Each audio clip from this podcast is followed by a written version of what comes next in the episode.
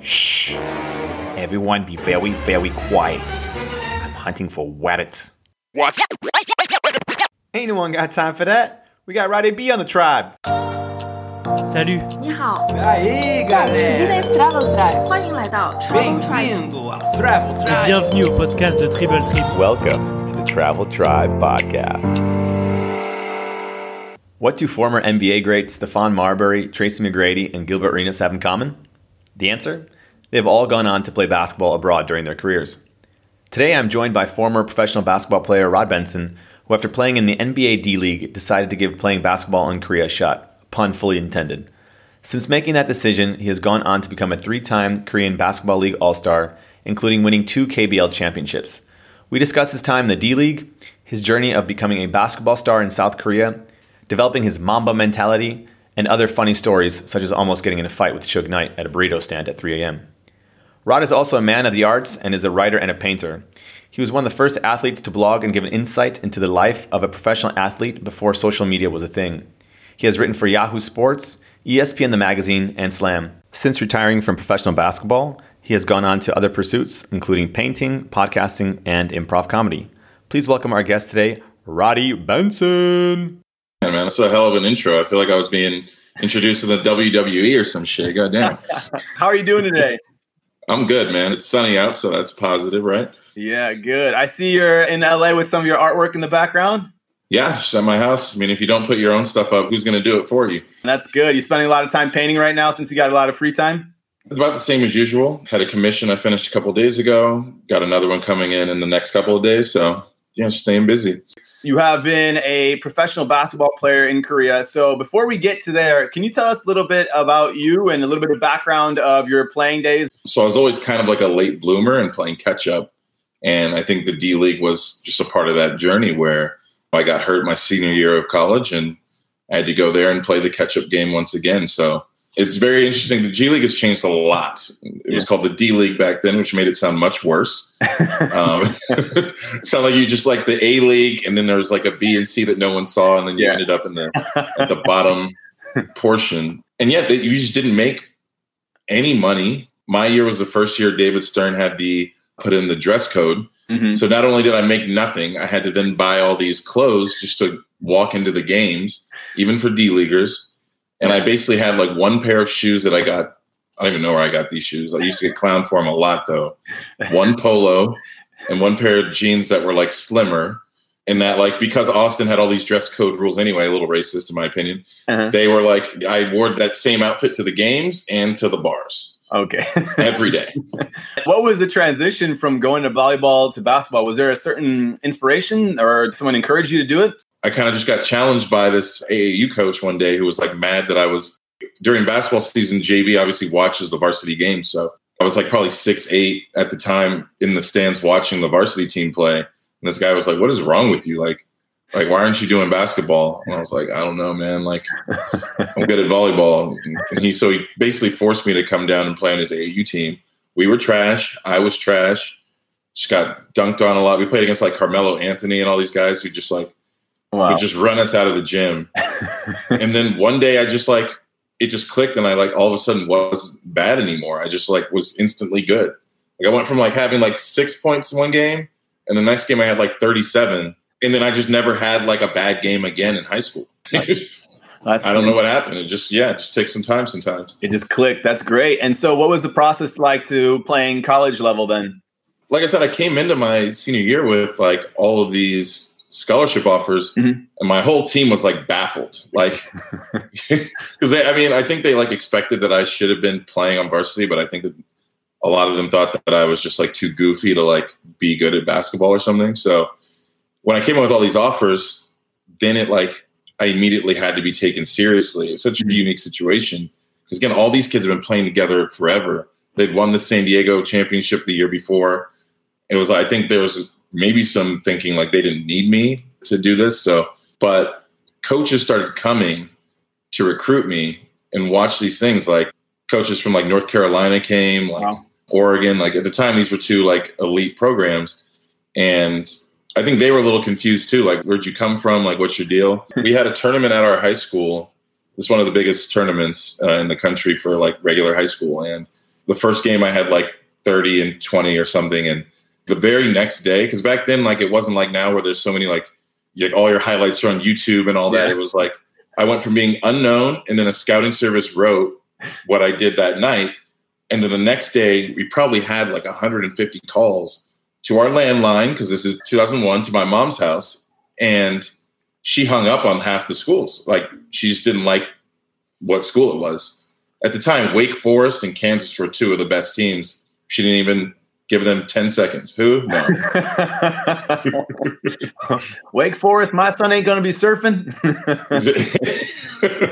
so I think I, I had to like really convince her because when you're bad at basketball, the first letters you get are from like Ivy League schools. Like they just reach out to anybody because they're like kind of bottom rung and they have like kind of national appeal. So the first letter I got was from Yale, like way before I had any offers. So my mom was like, "Oh, great, you're going to Yale."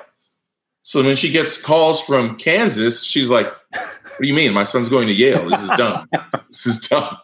I ended up going to Berkeley, but that Berkeley was it's a good compromise. Mhm. Like, we can all get what we want out of the situation, and they were a good team at the time.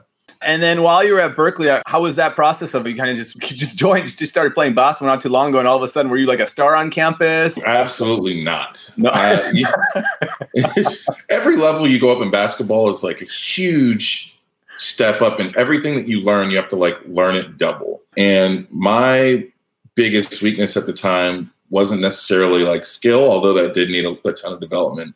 It was like physical and mental toughness. Mm-hmm. And so I would just get pushed around a lot. I get made fun of a lot just for random stuff. Like, for one, I was just like super skinny. I was just different. Like, I was from Cardiff by the Sea, California.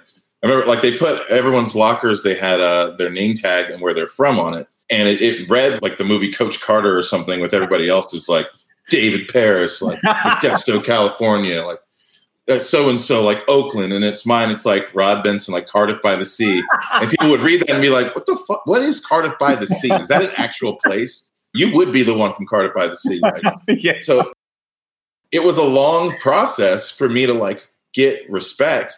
Although another short story, but my very first day, very first day, because they have a program called Summer Bridge where athletes and certain students who they think like could use it come in early. So like in July, Mhm. and the start date was July fifth, and so as a family, we drove up to the Bay Area from San Diego to uh, stay with family that I had never met before. I don't even think I've seen this family since.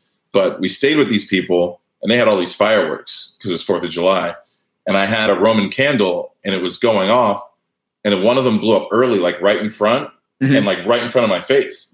And so it like it severely like messed up my eye, which I already have very sensitive eyes. So my eye was bloodshot red like in my like school ID photo for like the first year, you just have one red. It looks like I a pink eye. So my first day meeting all these other teammates and all these other students, they just see me with like pink eye, and they give us a study hall that first day, and like all of the athletes were there. It's kind of BS. It's kind of like, oh, this is what study hall is going to be like.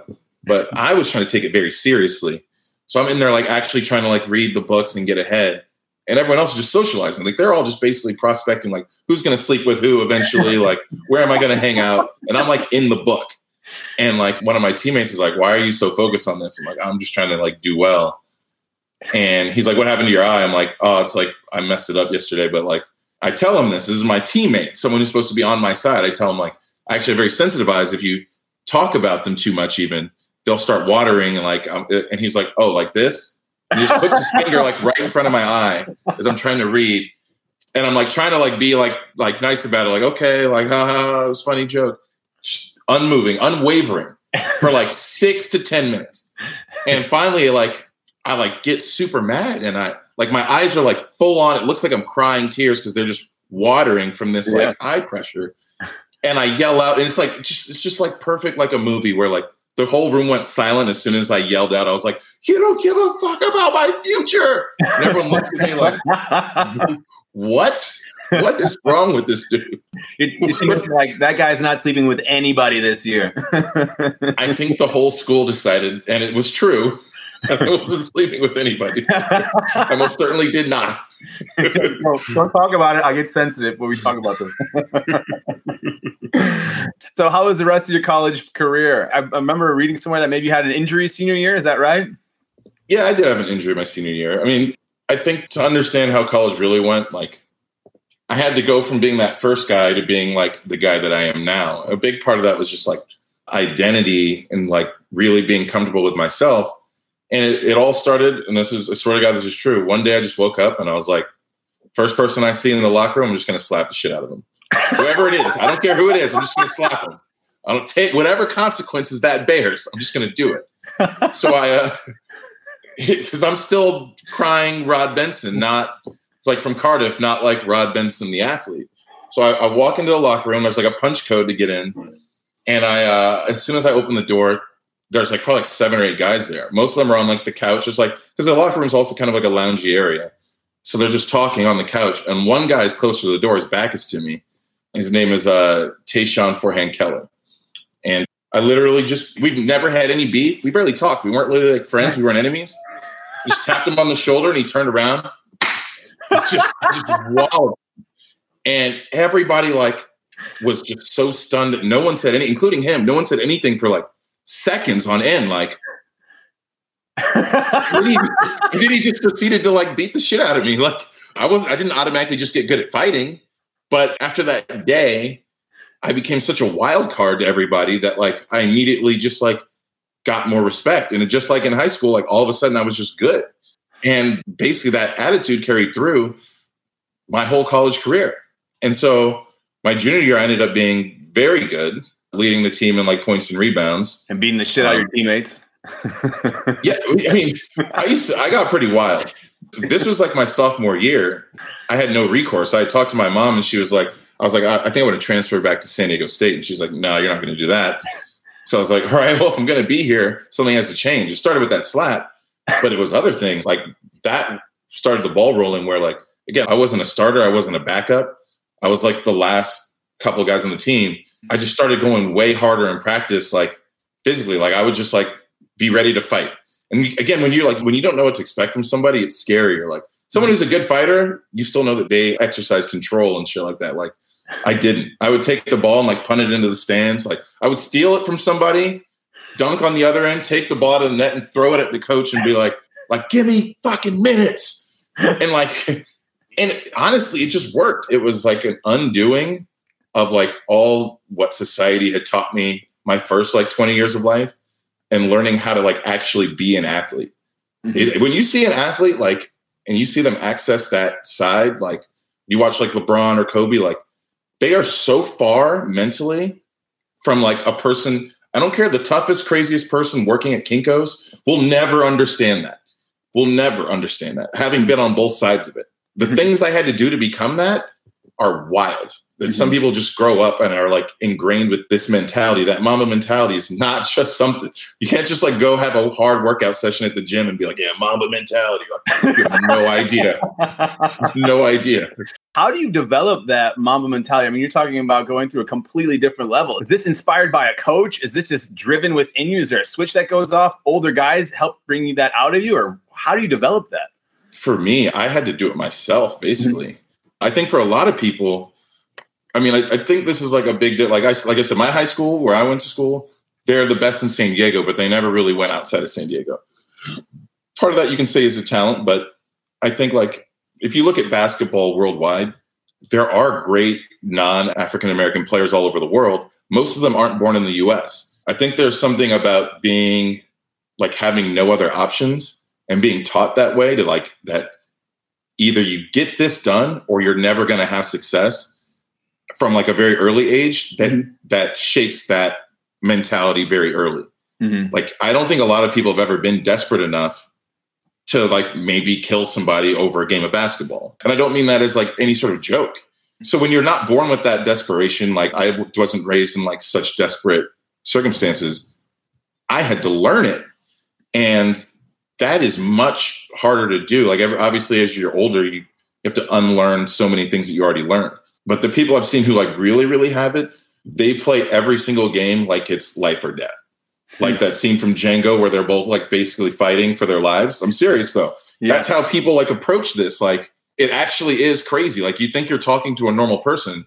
People I think who have this the, the craziest are football players. You think you're just having like, oh, I met like Marshawn Lynch. He's such a nice guy. No, he's not. He's fucking nuts, just like every one of them. Because you have to be. Yeah. It's just, it's just not some balanced ass person that you're talking to. so you were like, "Hey, I never had this. I'm just gonna start popping my teammates in the face, and I'm gonna develop this." and being a complete, I literally just started being an asshole like by trial Mhm. long enough until I be- actually became one, and not like really like, but where I can like turn it on and off. Like I play like rec sports now, like softball, and like it's funny because like it, very rarely does anything happen in softball that like gets me going, but a lot of these regular guys get super hot right away. Yeah. Like game starts, oh, I'm hot. Like, no, you're not. You don't know what heat is. And then when I really access it, like once a season, something will happen where I'll like, I'll get that Yeah. mentality. And like people will look at me like, right, are you okay? Like, are you, is this the same person that was just like singing Backstreet Boys a second ago? Yes, it is. Because there's two parts. You've never seen this other side. You don't know anything about it. Did you have any like coaches or older players that kind of helped develop you, or or as mentors? No, I mean, I, my AAU coach in high school was the one that first started telling me, like, he used to tell, like, this is when I was still bad, but he'd be like, oh, you need to go back to your high school and take a ball and throw it at your teammate's face and say, like, fuck this guy and, like, tell the coach, like, slap the coach. He would say, and it, it all sounded so crazy. You know what I mean? Like, I'd be like, all right, this is, this is obviously dumb. Like, I'm not to, I'm not to do those things. And then it's funny that, like, I know that he didn't mean it literally, but when I actually literally did those things is when I became the player that I think he was like always expecting me to be. This is going to be interesting to talk about later. I'm just kind of in, maybe I'm laughing so hard because I'm envisioning this in Korea where this kind of scenario seems ludicrous. Like, hmm. so I, I love where we're going to head with this in a little bit. Okay, so you're in college. You kind of realize you need this drive and you need to be this basketball player and athlete mentality, different than the kind of maybe upbringing you had. So, what happened after college was over, and what were you thinking about doing next? It was basketball the only option, or were you thinking of something else? Yeah, I mean, I guess basketball felt like the only option, even though it really wasn't. Mhm. But that time after college was like super weird. Like, I think if you're like a high draft pick or projected to do this and that, your life is probably different. For Mhm. me, I like, I just really didn't have any aim. And I kind of just like floated around. Like, I, I really didn't get much help from my like program in terms of like finding an agent, stuff like that again, there was just much less information about that stuff back then too. So I found out that someone had been trying to contact me through like a friend in Sacramento, and they were like, "Oh yeah, come out here and like train with us and sign with this agent, and they'll put you up." And I was like, "Man, I'm really not doing anything, so that sounds great." But it was still like, even when I got out there, like I still didn't have any money. Like I didn't have a job. I was just training for mm-hmm. basketball. So, who ended up being my eventual agent my whole career? He like would give me like four hundred dollars here and there, or something like that. But I mean, I was trying to like not really ask for a lot, also because I didn't want to like have some huge debt, and also I don't think he wasn't the type of agent to just front you like a million dollars or something anyway. So I think after like when I finally signed a real contract, I ended up borrowing like seventeen thousand dollars from him. But that's like basically all I lived on for like two years. So it was very, very rough. Like I can say that first year after college. I mean, I guess a lot of people probably go through this who like mm-hmm. are going to regular jobs, but it was like such a like everything felt terrible for like a while. Like especially because like in college, like everything just comes to you. Like I didn't realize how easy stuff was at that point. Even just like getting a date, like in college, like, hey, just show up at this house and there's gonna be a bunch of people there. Yeah, I, like I'm just in Sacramento now, like as an adult, like competing with like the Kings for like attention, dressed in bad clothes with no money. Like it's just not, nothing, nothing. so it took a while, man. It took a while until I really got settled in the D League. I mean, it's not like I made much money there, but once I got like my probably my second season there, because I had just come from camp with the Nets, and when I was with the Nets, they were paying me like quite a bit. Like, I mean, it was only for a few weeks, but I made like a few thousand dollars. Where I was like living in New York, I thought I was like a boss. After that, I really started like living closer to how I live now. that's super interesting. I was reading a little bit while I was researching this that those D League players they don't really give you much money. It seems like it's a really challenging time. I was hearing some of your stories of taking long bus rides to Salt Lake City and getting food poisoning at McDonald's and it doesn't seem like the glamorous semi-pro life that we think of, I guess. I mean, do people think of semi-pro life as glamorous? I don't know. I'm I, not I, sure. I thought it would have been so bad. You know, at least you get your own jersey and some like cool shoes and probably pay for everything, and all you do is play basketball. But Yeah, I mean, on one level, of course, it was cool, but on another level, like we're still adults who have to like eat. So it's funny because it led to so many unique situations that can only happen in the D League because there'd be one guy. I played with Jay Williams and James White. Mm-hmm. And we all know Jay Williams now as the analyst, but back then he was like trying to rebuild his career, but he'd still made millions with the Bulls. James White was still making millions. I had a couple teammates who'd played overseas and had made hundreds of thousands. And then I was making like $400 post tax, like a week or every two weeks or whatever it was, getting like all my food from Walmart, like the cheapest food that they Yeah. made. And so luckily a lot of those guys, I mean, they understood the situation. And like if we'd go out, they'd like make sure everyone got to and from the place or like, you know, it'd get us like meals sometimes. It was very communal in that way. I mean, there'd been times I I'm giving some of my D League teammates like a hundred dollars here or there when I had a little bit more. And like Mhm. without that, back then at least, like you couldn't survive. So during this time period while you're playing in the D League, what was the goal? Was the purpose the NBA, or was it just to keep playing as long as you can play, or eventually go overseas? Well, I think once I got into the D League and I really like got playing time, I think the goal immediately became the NBA mm-hmm. because I saw what my numbers were looking like next to my contemporaries, especially my second year. Obviously, that didn't really happen because of I also developed the writing career at the same time, but which like was a big detractor for a lot of people back then. But the skill and the numbers were just like you're looking at NBA for sure. And luckily, I mean, it worked out where I ended up playing in Korea, but Korea was only taking like borderline NBA level guys at that time anyway. So it's kind of like the idea like you shoot for the stars and land on the moon or whatever the saying is. It's kind of that's basically what you yeah, you have to look at it that way. What was in college that you started blogging? No, I started right after college. Okay, right after college. And what inspired you to start blogging? Okay. I consider this one of my like five like really good stories. All right. when I graduated, remember I was now living in Sacramento, broke, training. And the good thing about training in Sacramento is that it's a relatively smaller place. There's a lot of direct connection to the Kings. So I ended up getting two workouts with the Kings. And the second one they had, there was a, I forget these guys' names, some older guys, maybe in their like late 70s or 80s, who uh, I guess they were like the gurus. They like were big time responsible for those good king teams and like Mhm. bringing in the talent. So they really loved what they saw from me. And I got a summer league invite to go play with the Kings, which to me was like the biggest thing that could have ever happened in my life at that time.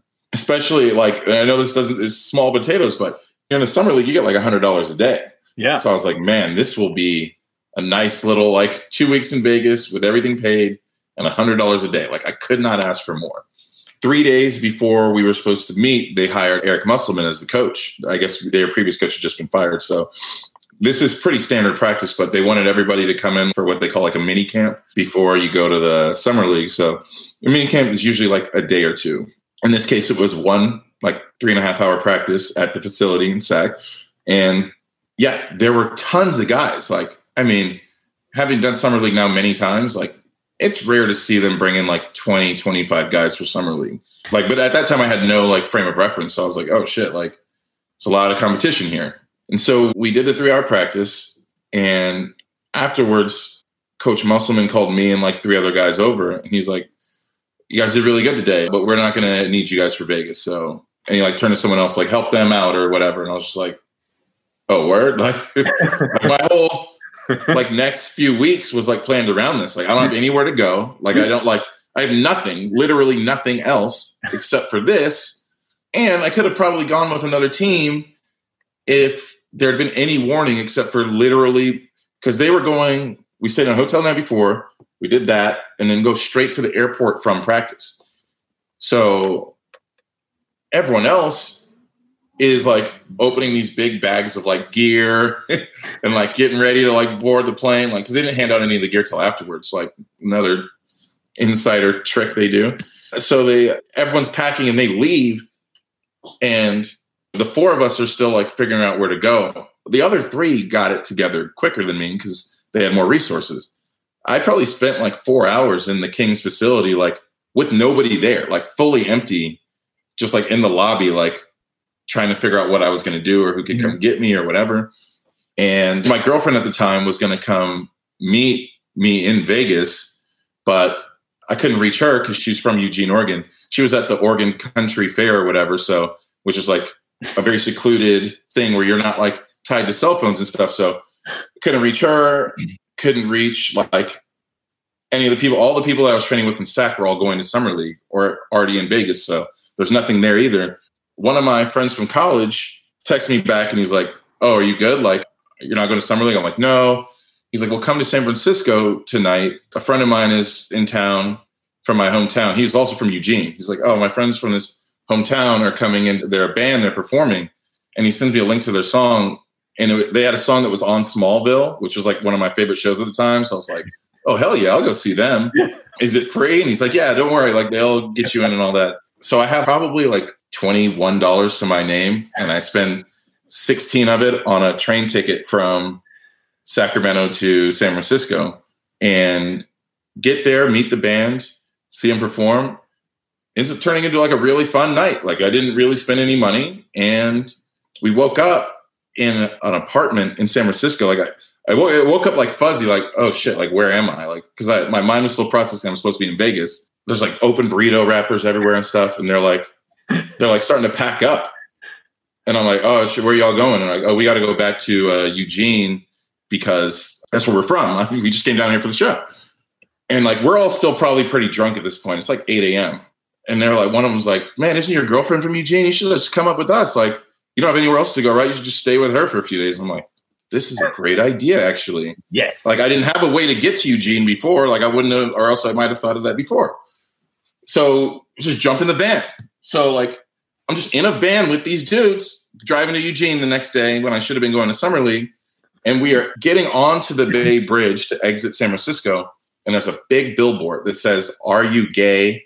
com. I remember it so vividly. I said to one of the other guys, I was like, what is this website supposed to tell you if you're gay? Or like, I don't understand this website. And he's like, yeah, I don't get it either. I was like, man, I could probably, like, if you can do that, anyone can make a website. I'll make a website. I'll call it like areyouRod.com or something. We were just laughing about it. We had like a back and forth about it. Yeah. Okay. So we're now like two hours into this drive. And I think like sobriety's starting to settle in. And I'm like, and it's hot. Like, if you ever driven up from like up to five, it's like, it's not along the coast. It's in the middle of California where it's just like there's nothing to see. So in reality, starting to set, I'm like, man, I should call my girlfriend and tell her that I'm coming. Like this is this feels like a bad idea all of a sudden. I don't know these people. I don't. And so I call her, and there's no answer because she's at the country fair, Yeah. which I completely forgot about. I call her mom, who's also at the country fair. She's just like laughing a lot. I don't know if either of them were doing drugs, but from my understanding was that the, the country fair, like people did a lot of shrooms and like really connected with nature and stuff. So I basically just can't reach them.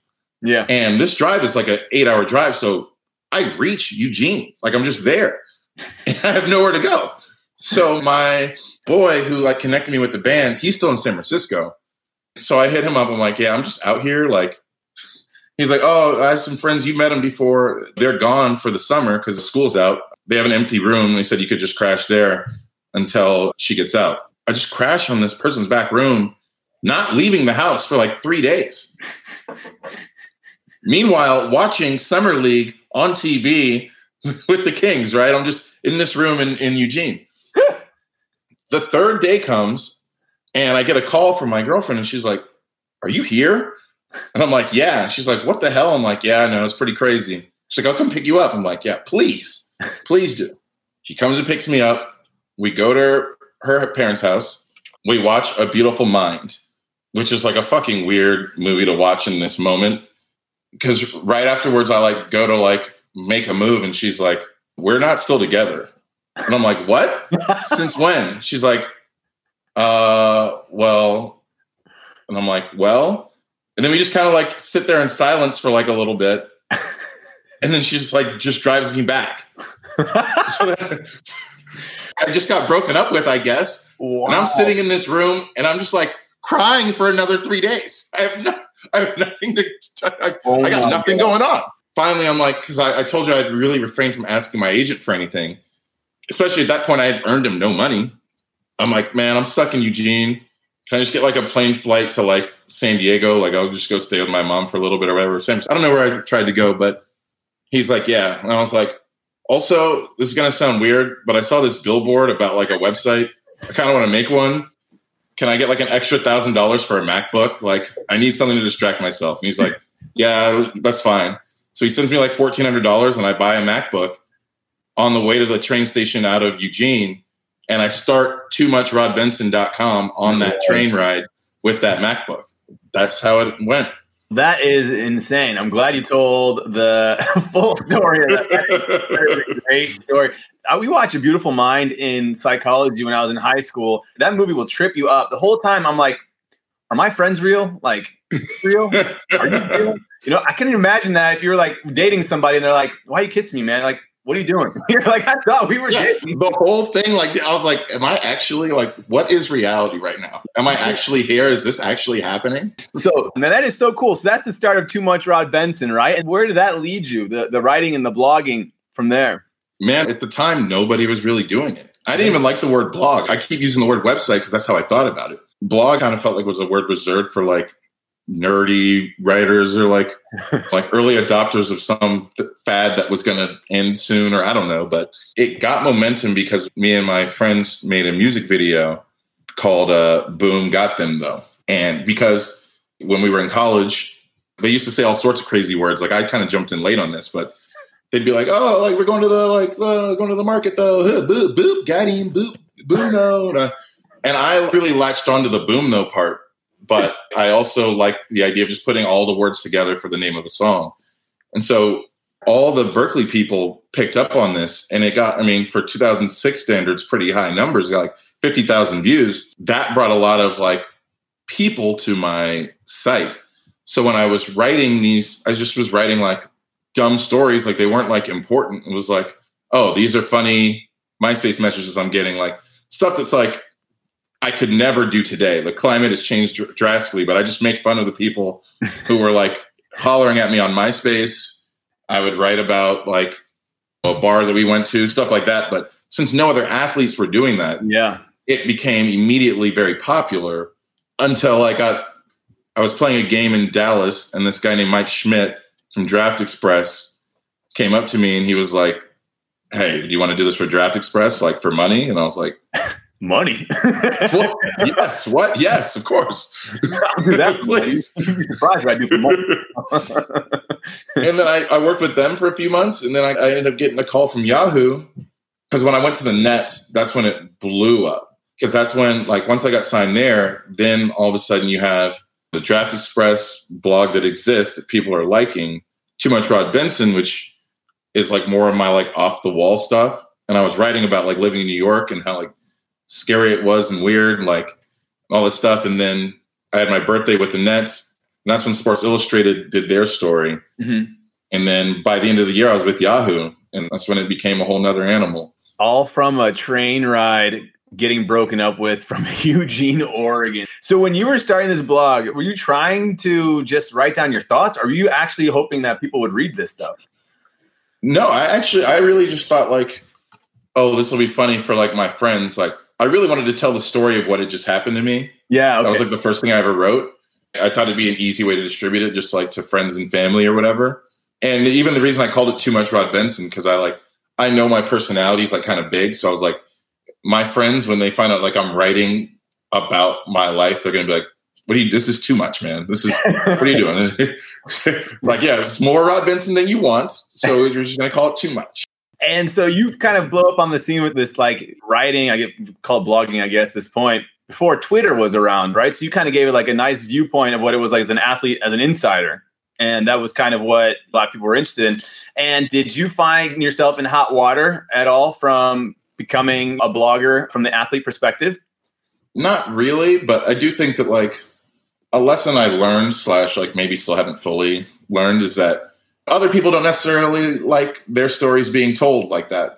So like even that story I just told you, like it kind of frames my ex as like a villain, even though we were all just like 19 to 21 year old people, like not understanding how like breakups work, right? Yeah. But in the context of how I tell the story, it's like, hey, this person didn't really want that said. So, in terms of like, I never said anything like drastic or like considering the kind of pushback from the NBA brass at the time, you would think I was writing about like like murder or like something like that. Like my stories would be like, oh, have you ever heard of Buffalo Wild Wings? I haven't. They're like, oh, it's too much. He's Yeah. got too much power Much Rod. people just fear what they don't know or don't understand. And it's just easier to, when I was with the Pacers in training camp, Larry Bird calls me in for a meeting.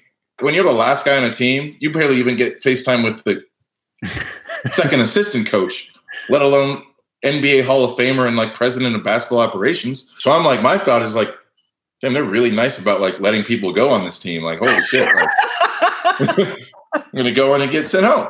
And I go in there and he's like, he like tells me the story of like the Malice in the Palace, and he tells the story of like uh, Jamaal Tinsley shooting himself, and then he's like, yeah, so that's why we'd like you to stop writing while you're with this team because we don't need any more issues or whatever. And I'm like, I like it willingly, of course, just said okay, but like in revisiting it years later, it's like, did you really compare these two things? Like I'd been in Indianapolis for like four days. I'd been like, man, steak and shake. That is good. This is neat. and he's like, well, this is like, it's reminding me of someone shooting themselves in the leg. So we prefer just none of it. I mean, that was. I mean, how much there is there to write about Indiana, anyways? You know, steak like the best steak and shake is usually like that's about it. But that's the point. I, I guess I would frame it that way, but it wasn't like it was never like disrespectful. But yeah. at the end of the day, like that's how it was viewed. It was just viewed as dangerous. It's funny how much it has changed now with like Twitter and of course all the social media. Like now, it's such a big part of the marketing campaign is to having these athletes give their perspective and promoting the brand or league. So you were just ahead of your time. I walked so others could run. beautifully said. What you should have done instead of writing is started Twitter. You know, we're like, hey, I want all my other friends also write with me. Well, you want to know something very interesting about that first story I told you is that a few years later, I got an email from the guy that was in the van with me who was looking at the arugay.com. And he was like a very higher up person at Twitter, like got in like right away. So that billboard inspired a, a lot. a lot. Arugay.com. Still don't know what it's about. okay, so you, you're writing that allows you to give people an insight of kind of your life and the best Buffalo Wild Wings places in Indiana or New Jersey. And then how does Korea come into play? So I'm kind of curious of like how you ended up joining and playing in the Korean basketball league. Like, is there like a LinkedIn page that, you know, have all the basketball leagues around the world? when you're in the D League, you kind of like, especially because guys come and go a lot, you kind mm-hmm. of get a sense of like which countries pay the best. And like obviously people knew about China. I mean, I didn't know much about Korean basketball league at all, but my coach, my last year in the D League, his name is Jay Humphreys. He actually used to coach. He used to be a head coach in Korea. He might even be like the last American head coach to coach in Korea. And he was like, you know, hey, if the NBA doesn't work out, I have some connections in Korea. The money is great there, blah, blah, blah, blah. And my agent actually like confirmed this. So we played that last season kind of with the goal in mind of like ending up in Asia. Like even the reason I played with the Pacers in, in preseason, it was a choice because they were playing preseason games in Beijing and in Taiwan. And it was actually pretty wild with that because I I was supposed to play with the Suns. And so I was in Phoenix and I was walking to like from the hotel to the facility for like day one of training camp. And my agent called me and said, like, stop, don't go. And I was like, what? And he's like, turn around. I'm like, I'm like literally going to start training camp. He's like, yeah, don't do it. No, no, no, get back. I have a flight for you soon. You're going to Indianapolis. And so I just flew from Phoenix to Indianapolis to do that. But it was because we knew we wanted to end up in Asia. So Mhm. with that exposure and then with my coach, and then I had a pretty good season, the targeting of Korea ended up working out nicely. And did you go play for the team that he was associated with, or how did the team selection process work out? So there's a few different people who I've talked to over the years who like really try to take credit for me ending up on this team. There's like a reporter who likes like, oh, I saw you and I knew that you'd be a great fit on this team. My coach was like, oh no, I got inroads on this team. My agent's like, oh, I've been dealing with this team for years. Like, I don't know whose origin story is the truth, but I was destined to end up on uh, Wonju Dongbu due to like eight different people trying to get me there. And where is Gwangju in relation to Seoul? Wonju is like an hour, hour and a half east. It's actually pretty close to like PyeongChang where they had the Olympics. Olympics. Yeah, it's like much colder in Wonju and much more desolate. Although it's gotten a lot better in the Mhm. last four or five years. When I first got there, it was like there wasn't even a McDonald's. There was Yeah. nothing.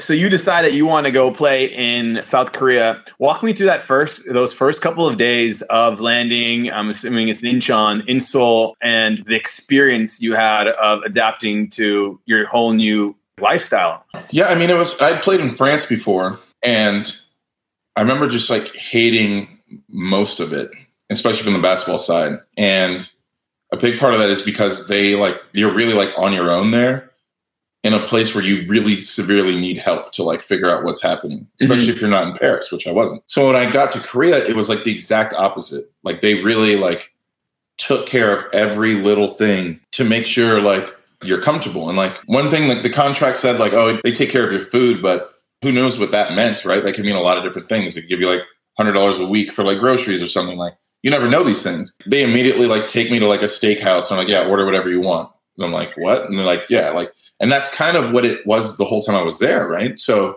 it immediately felt like way more comfortable in many more ways in, the, in those first few days than I had ever experienced. Like with everyone being like, "You're our guy. We're like we're rocking with you. We'll give you whatever you need to be successful." Not really knowing at that time that like they do that for every player, and they cut a lot of players because if they give you everything and you don't produce for them, then they're like, "You're just not the guy. we'll just mm-hmm. change you out." So, but until that point, it's no better living. So when you got there, did you feel like you stood out? I don't know how, how many foreigners are in Gwangju, but did you get like a lot of looks? Like I felt when I first got to Korea, I remember everything was so small. Like I felt fat, like sitting in a bus chair. How did you feel in Gwangju? of course I got stared at a lot, but it's different. Like having, I've had friends visit, I had my girlfriend visit Mm. many times, many times she's been out there. They get looked at differently. Like me, they just automatically assume that I'm, even if they've never heard of me, that I'm in the KBL. And so, like, most people who see me just want a picture right away. And that kind of stuff I was used to. I don't think I was used to like how many people want a picture, like how inappropriate the timings would be with asking for pictures sometimes. But especially after my first year, though, it really settled into like Wonju's much smaller than Seoul, right? So pretty much everywhere I went, the people in those spaces knew me like on a more personal level. And so it, it really made it feel like more of like a home than like a I'm just like getting stared at all the time or something. It, it, it got really nice after the first year. And how was it transitioning into playing with your new teammates while you were in Korea? Can you also touch upon the fact I believe that in Korea they have only two foreigners that can play on a team? Yeah, it's it's two, but they've changed that rule quite a bit. My second mm-hmm. year was one. A couple years it's been like you couldn't play at the same time. Then you can play together the whole time, or you could only play together like one quarter or something. Like there's a lot of different variations with that. But playing with the teammates, like my style really worked well because I've always been more of a cerebral player. And so Korea is like, if anything, they overthink the game in like many mm-hmm. ways. But it, it made it easy for me because there wasn't anything too complicated for me to like understand immediately and implement in a way that made the team better. I think some guys struggle with Korea because they're so like naturally gifted, but they don't know how to play that rigid, like rules based style. And I can do that a little bit better. So, I mean, we got along right away. The only thing was that I couldn't understand. So I asked my translator, like, hey, just like give me some words, like how do they say like this, this, this, and this? Like, want to know how to say like pick and roll or like screen or like zone. And he was like, it's English. And was like, Zona. I'm like, yeah, no, it's not English. She's like, no, listen, it's not Zona. It's like because they don't have a Z, right? It's like Oh, yeah. Chona. Oh yeah. Chonin. And I'm like, oh shit, like this is English. It's just like the best approximation they can use with the Hangul, right? So yeah. once I got that down, then it was it was pretty easy. So how were your teammates responding to you? Did you click with them right away, or was it just like, "Hey, we're here to do business. We're here to play ball, and that's it"? Korean teammates, for the most part, there's been some exceptions, but they love the American player, like pretty much no matter what, for a couple reasons. One, they're just different, and like I think, especially as like black foreigners, were considered to be like cool in certain ways that like Koreans like like you know Koreans are kind of just fans of shit anyway. So like mm. They, they're just fan like oh you like have like uh, like hip hop style or like whatever they, you know like they love that shit from all of their foreign players. Secondly, when an American shows up, it's usually after they've been doing like months of like mountain running and intense like conditioning with the team. So like when we show up at signals, like now we're doing like regular basketball stuff. Mm. So they're just happy in general that you're there. Like, oh, thank God. Like, yes, now we can relax and like live normally. I think they also, yeah, they just need to get along with the American players in order for like the team to work smoothly. So I've never been on a Korean team where the teammates weren't cool as hell. So, like the best teammates I've ever had have all been every teammate I've ever had in Korea. So speaking of these teammates, you guys, I know like drinking is a big part of the culture in Korea, which has shocked me the first day. I remember the first day I was walking in Korea, I saw a guy face down in the doorway, and I thought he was dead. And I was like, one in Korea, like he's not sleeping because his nose was in the ground. And I'm like, I have no idea what to do. And I look, and there's two guys laughing behind him. I'm like, okay, so he's clearly passed out. Was this drinking culture also permeating in the team and team bonding? Oh, for sure. I mean, I'm not I'm not shy uh, of a little bottle time myself, so it was like kind of like it probably made my bad habits worse living there, to be honest. But it was interesting because, especially my second year, was really where I learned a lot more about this because I was the only American on the team. So instead of like maybe drinking with my teammate, I would like reach out to my translator or like to like some Korean teammates sometimes. And there'd always be reasons they couldn't, and it was usually because someone older than them told them they had to drink with them. Oh yeah. And it's like if the head coach wants to drink, basically everybody's like available. If the assistant coach wants to drink, everyone below him and so on and so forth. So like a lot of times it'd just be like, you know, the team captain would like want to drink with like the second oldest player and then maybe like the translator and I'd be SOL. But it's all like and then no one could tell anybody else, but everyone knew that they were all drinking. It's like because you can't like the Confucian culture. They can't like they have to all pretend like they're like being like straight and narrow, even though like literally nobody is and ever has been. That's kind of just similar to the corporate culture they over they have there. This hoesiks of going out for these corporate drinking sessions with your boss doing Korean barbecue. If boss says we're going out, we're going out tonight. And I think it's intriguing to me of how the different rules they have for drinking. For example, like I remember hearing that like the oldest person who drinks, everyone else has to turn around and like they can't look at him when they drink. And there's all these rules. And sometimes you're wondering, are they just making this up just to make me feel like an idiot or like or what's actually real? And I also remember someone telling me I was intrigued by it that like the next day when they go to work, they don't talk about what happened. So it's like they'll be like tired, hungover, and be like, hey man, like why are you tired? You're like, oh, I don't know, like I was gaming, and when everyone's out that night, you know. yeah, exactly. I mean, exactly the same thing. Honestly, like I think that when basketball, they're less stringent on like some of the maybe like the rules, but because they like they kind of like think of us as like too dumb to like get it. They're yeah. also super impressed when you do like even just like shaking a hand with like the oh like and yeah, that stuff like they're like, oh wow, wow, you you love Korea, don't you? Love it.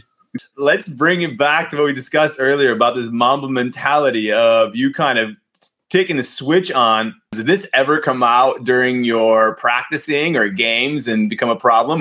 Many times, many times. At the end of the day, Koreans love it, but it, it's like you know the the thing with the drinking about like going out all night, but then also not talking about it. That's not just with drinking. That's like with so many things in Korean culture that it's like these things are understood and we like them, but for a parent's sake, we cannot have this get out.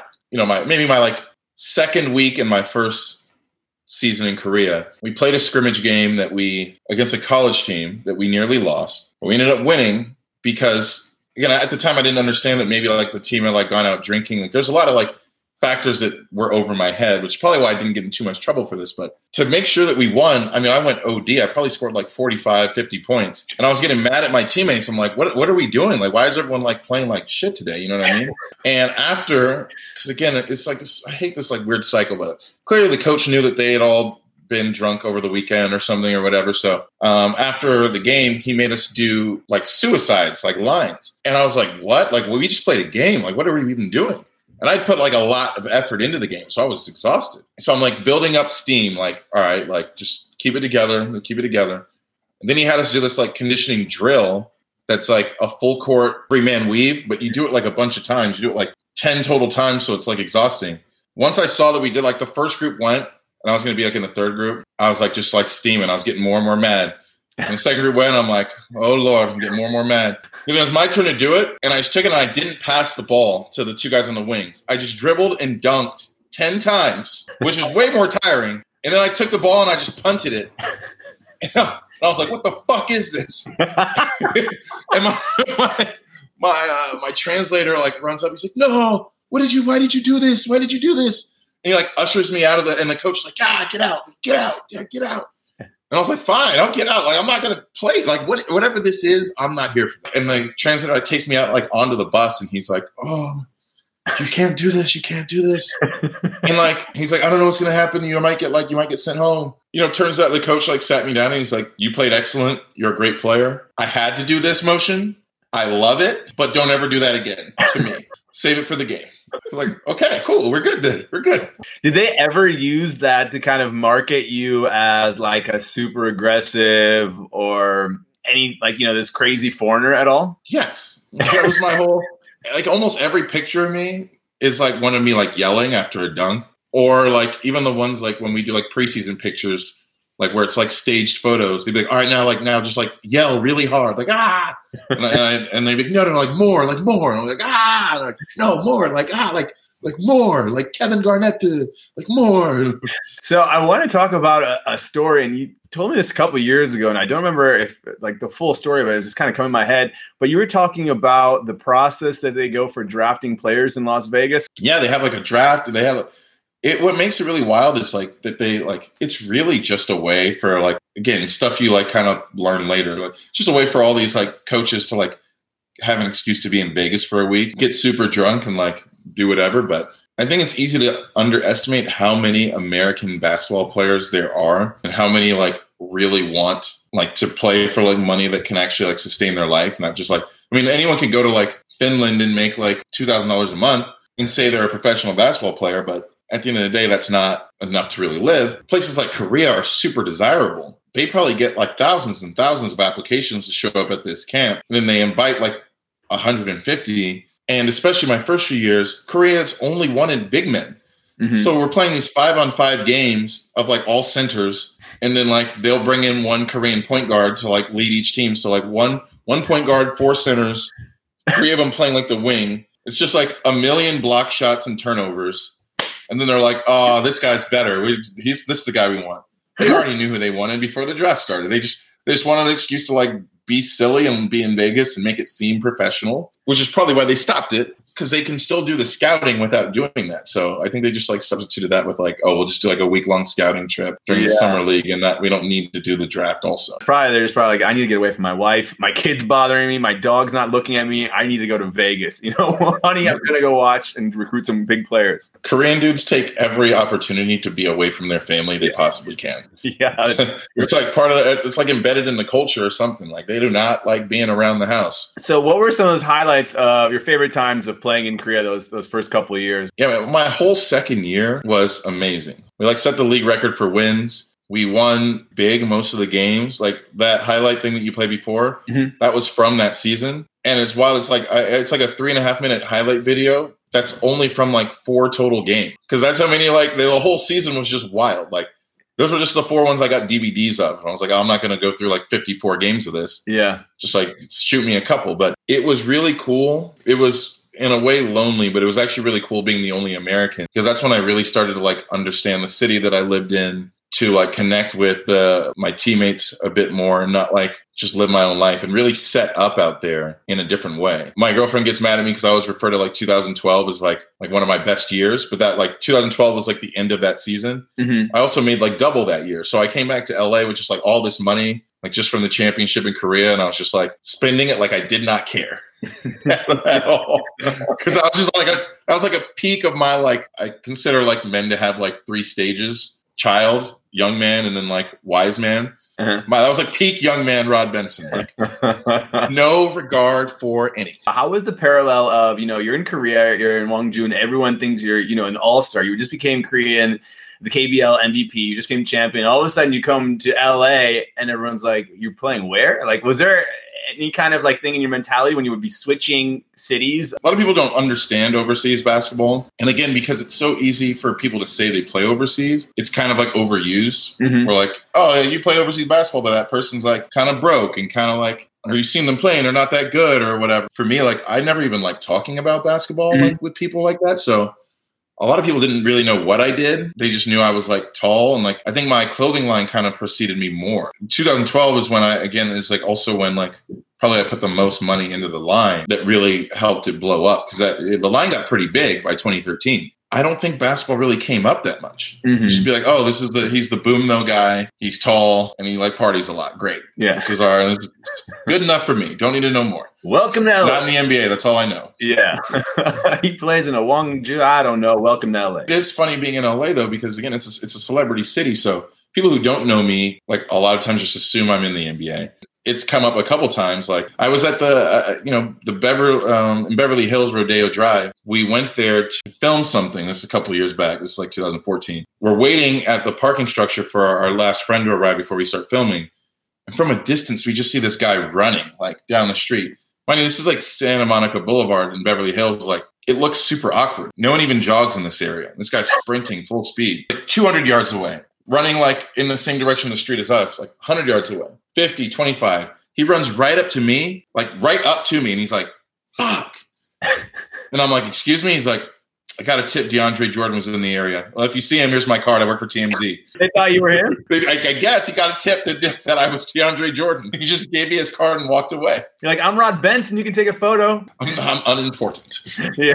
So I, I know that you ended up getting traded at one point. Can you walk us through that? Yeah, it was just it was just interesting because I never been traded like Mhm. that, or at least not like out of the blue. And it also sucked because I got traded to like a very good team, but very strict team, like where that same understanding I said with my first coach, where he's like, I like this, just don't do it here. It was like way more stringent than that. Where there was no understanding, there was no relationship, and we won, which is like the worst part. It like reinforced his like bad coaching style. We had mm-hmm. the most talent. That's why we won. We didn't win because he just was better. Him doing all these things made it.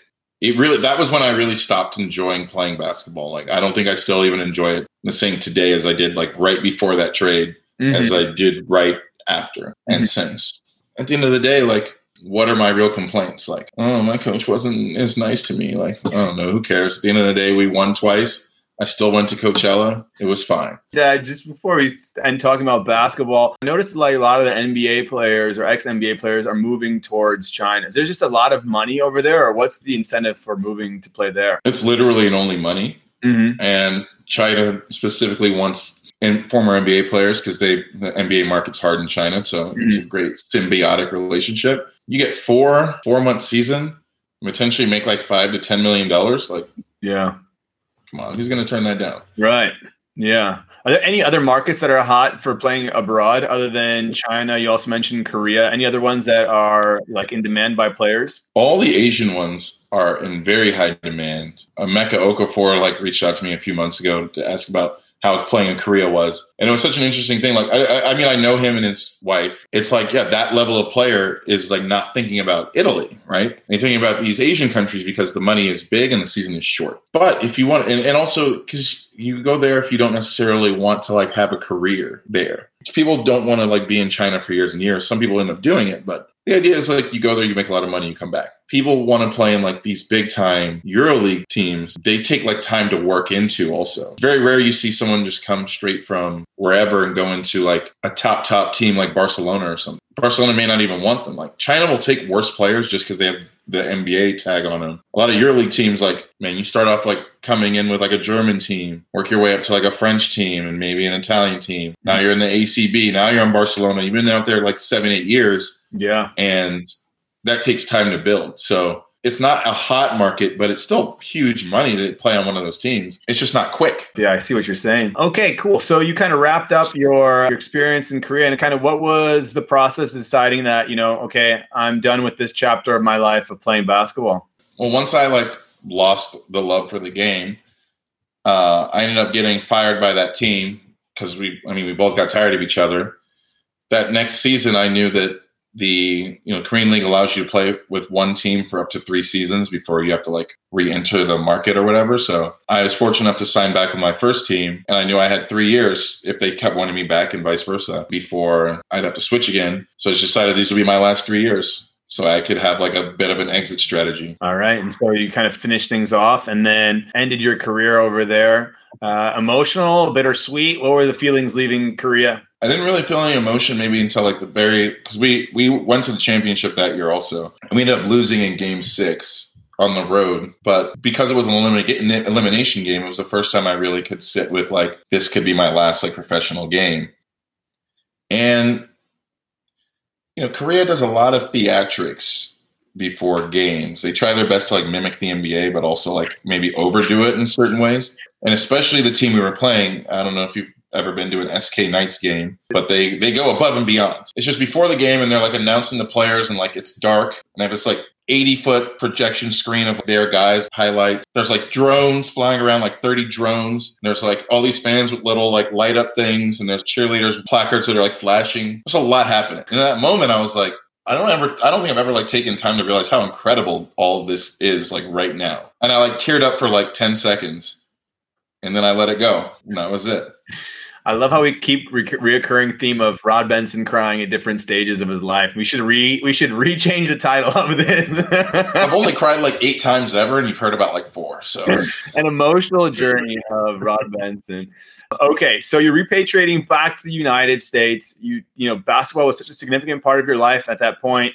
Uh, you had this incredible experience of playing abroad and getting to play professionally, and you've made some significant money. Walk us through the next steps. What was going through your head, and where did that lead to? Uh, yeah, well, I mean, like I said, I knew I, I wanted to retire when I did. Mm-hmm but I didn't really have. I had a game plan of doing sports broadcasting and uh, writing again, but I wanted to like kind of slow play that because a I was just kind of burnt out on like sports in general, mm-hmm. uh, and b like why not give myself room to like discover other things. I mean, the very first thing that happened was like my third day back, maybe I was you know drinking with one of my friends. You know, it was late. And he was like, Have you ever considered improv? And I was like, No, isn't that like a cult or dumb or something? And he was like, No, I actually think you'd be really good at it. And, you know, the biggest school in like the world is like right here. So I was like, Okay, great, I'll sign up. It was like 3 a.m. I was in class like the next day. And now I like perform improv like all the time. And I'm on a, a couple teams that are really good and funny. And the second thing that happened was I, you know, hadn't been painting, but I painted a, a Whitney Houston portrait for my mom for Mother's Day. It got so much love that I just kind of kept going and ended up having my first art show September of that year. Now I'm a professional artist as like my main source of income. Huh. And I paint all the time. And it's just like, there's not like an advice section of these things, but if you ever just think about wanting to do something, just do it. Mm-hmm. You know, like, you know, like it usually, if it's something you enjoy, you'll probably make it work out in some way, shape, or form. Yeah, I couldn't agree with you anymore on that. I was just on another podcast uh, talking about this. People were asking for advice or whatever, and I just said the same thing. If you like, just do it. I, I also got an improv about a year ago, um, and it's for it's like an expat improv group. And I was just a couple months before that looking at the improv show, and I was like, I want to be on the other side of the stage, and I just want to see what it's like. Uh, and reached out and just tried. They threw me in the fire, and I just enjoyed it. And same with this podcast. I had I was like, I met some incredible people throughout my seven years, so great stories.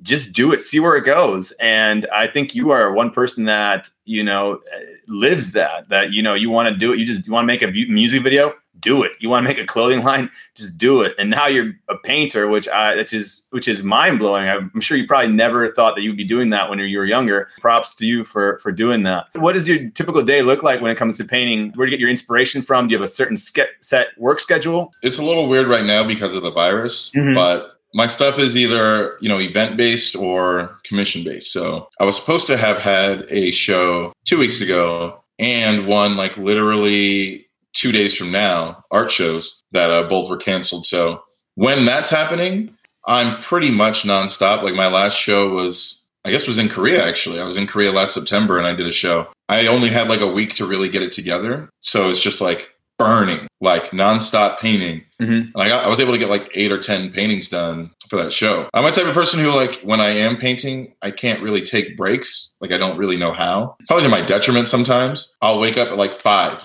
like giddy. And like I won't go to bed till like two. Mhm. And like if it's not done, I'll be like mad. Wake up the next day at five and like finish it or whatever. Like if anything, I'm learning to like practice a little patience. But right now, there's nothing to really plan for, so it's just waiting for commissions. I just finished a Barack Obama commission the other day. I had a Kobe Bryant commission that I can't show pictures of yet because the client hasn't received it yet. So waiting for that so I can show it off. And then yeah, I got some more stuff coming down the pipeline. So Uh, where do you get your inspiration for your pieces? Is it coming just from clients? Well, I've always enjoyed pop art. I mean, for, like ever since I first saw like Banksy, I also really enjoyed like stencil art and like kind of like the sharpness of it. I went to a show, an art show like 10 years ago called uh, Art in the Streets. And it was like the first uh, street art show in LA, if not North America, I think. Because I was still like a newer like form at that time. Now it's like we all expect to see like art when we drive around and stuff. But back then it was still newer. So I really latched onto that style as one I enjoyed. As it comes to like the subjects, I'm a very like 90s focused person. Like I really enjoy like especially black culture in the 90s, I feel like was like it was represented in like so many different and cool ways. So those figures are like they've remained iconic. I think specifically because I think some of the biggest black icons ever are ones that you're going to find who had popularity in the late earlys, late 80s to like through the 90s even bigger than some people today and the people before them. So I feel like painting people who feel timeless makes the painting feel important. Mhm. I try to avoid just like just like whoever's hot at the moment. Even the Obama piece, that was a commission. I hadn't painted Obama before then. It's not like I have something against it. It just felt like a little on the nose for me, or not Mhm. like retro enough. But once I did it, I really did enjoy it um, afterwards. So, if someone's interested in looking at some of your art, where could people find some of your latest artworks? Uh, yeah, I mean, uh, rodbensonart.com has most of it. I post everything that I do on Instagram as well. It may not be as well curated as my site, but my Instagram is uh, my middle name, Zherion, but it's Z S O R R Y O N. Okay. We usually end our show by doing the travel tribe toss up. It's three Okay. questions. Whatever pops in your head, let us know, and uh, we'll go from there. All right. All right. All right. It's game day in Gwangju. The lights are out. The drones are out. People are yelling your name. Benson. Rod Benson. What shoes are you wearing? Oh, man. Uh, I exclusively wore for the last five years of my career Kobe 11. Yeah. Specifically the high top ones that Mhm. like lace up super high, like boxing shoes. Mm-hmm. Love those shoes. Most comfortable shoe I ever played in. All right, Kobe 11. Second question. Uh, we've been asking everyone so far, and we've gotten some fantastic responses. What was the most underrated destination that you have been to? I mean, it's hard to say it's underrated, but I think that Tokyo is a place that isn't first, second, or third on like most Westerners like travel destination. And I can't for the life of me think of why other than like if you're born in the United States, you're like indoctrinated with like European history. Go to Tokyo first. You'll see so much more and you'll enjoy every part of it. Like there's nothing about Tokyo that I think that is unenjoyable. I agree with you. I think if you are going to start off Asia, that's a great place to start off, and your mind will be blown also by you know the technology they have there. I was always blown away by their toilet system. I mean, incredible compared to what we have in the states. It's like night and day. Okay, last question we have. What was one moment that where your heart either sank or sung? Sank or sung like at any point in history. Well, the thing was, we asked this question two shows ago, like when I was trying to get when your heart was sing, like when you were like, because this guy was traveling throughout the world, and I was wondering what was his best moment, and then he's like, "Oh yeah, well I could tell you when my heart didn't sing. Uh, it was when I got blacklisted from the U- UAE," and I was like, "All right, well I didn't see that whole story." But anytime your heart was just like, "This is a really beautiful moment," or one time, anytime that your heart was like, "Oh shit, what is going on?" It's funny because I think most people it's easier to draw the oh shit ones. Just how humans are wired. Yeah, that's Um, I I I'll I'll go with an oh shit one because I think oh shit ones are funnier. Maybe ten years ago, I was with my buddy who's kind of a wild card, and we were at this diner in Hollywood called uh, Mel's. Suge Knight comes in, like the famous president of Death Row Records, who's known for being like a notorious murderer badass. And he sits like across the restaurant, and I'm like, oh man, that's Suge Knight. That's crazy. And my friend's like, oh, I'm gonna try and fight him. And I was like, what? Like, what do you mean? It's like three. It's like three a.m. He's like, he's like, yeah. I'm gonna like, I'm gonna tell, I'm gonna, I'm gonna, I'm gonna, I'm gonna confront Suge Knight. I'm like, Suge Knight's with like eight people. I'm like, please do not, please actually do not. He's like, too late. I'm doing it. He just pops up. This is a white guy. Oh no. Just pops up, and I'm like, oh no. Like this is the heart singing. Like I literally just like fell down in my seat and tried to like not be seen. And this dude walked right up to Suge Knight and went like, fuck you, Suge Knight. You ain't shit. And I was just like, no, like, please, no. And to Suge Knight's credit, because I'm sure this happens a lot, maybe, he just ignored him, just fully ignored him. And thank the Lord that he ignored him because that probably would have been my last day. that is insane. How old were you during this story? I was like 24. Sheesh.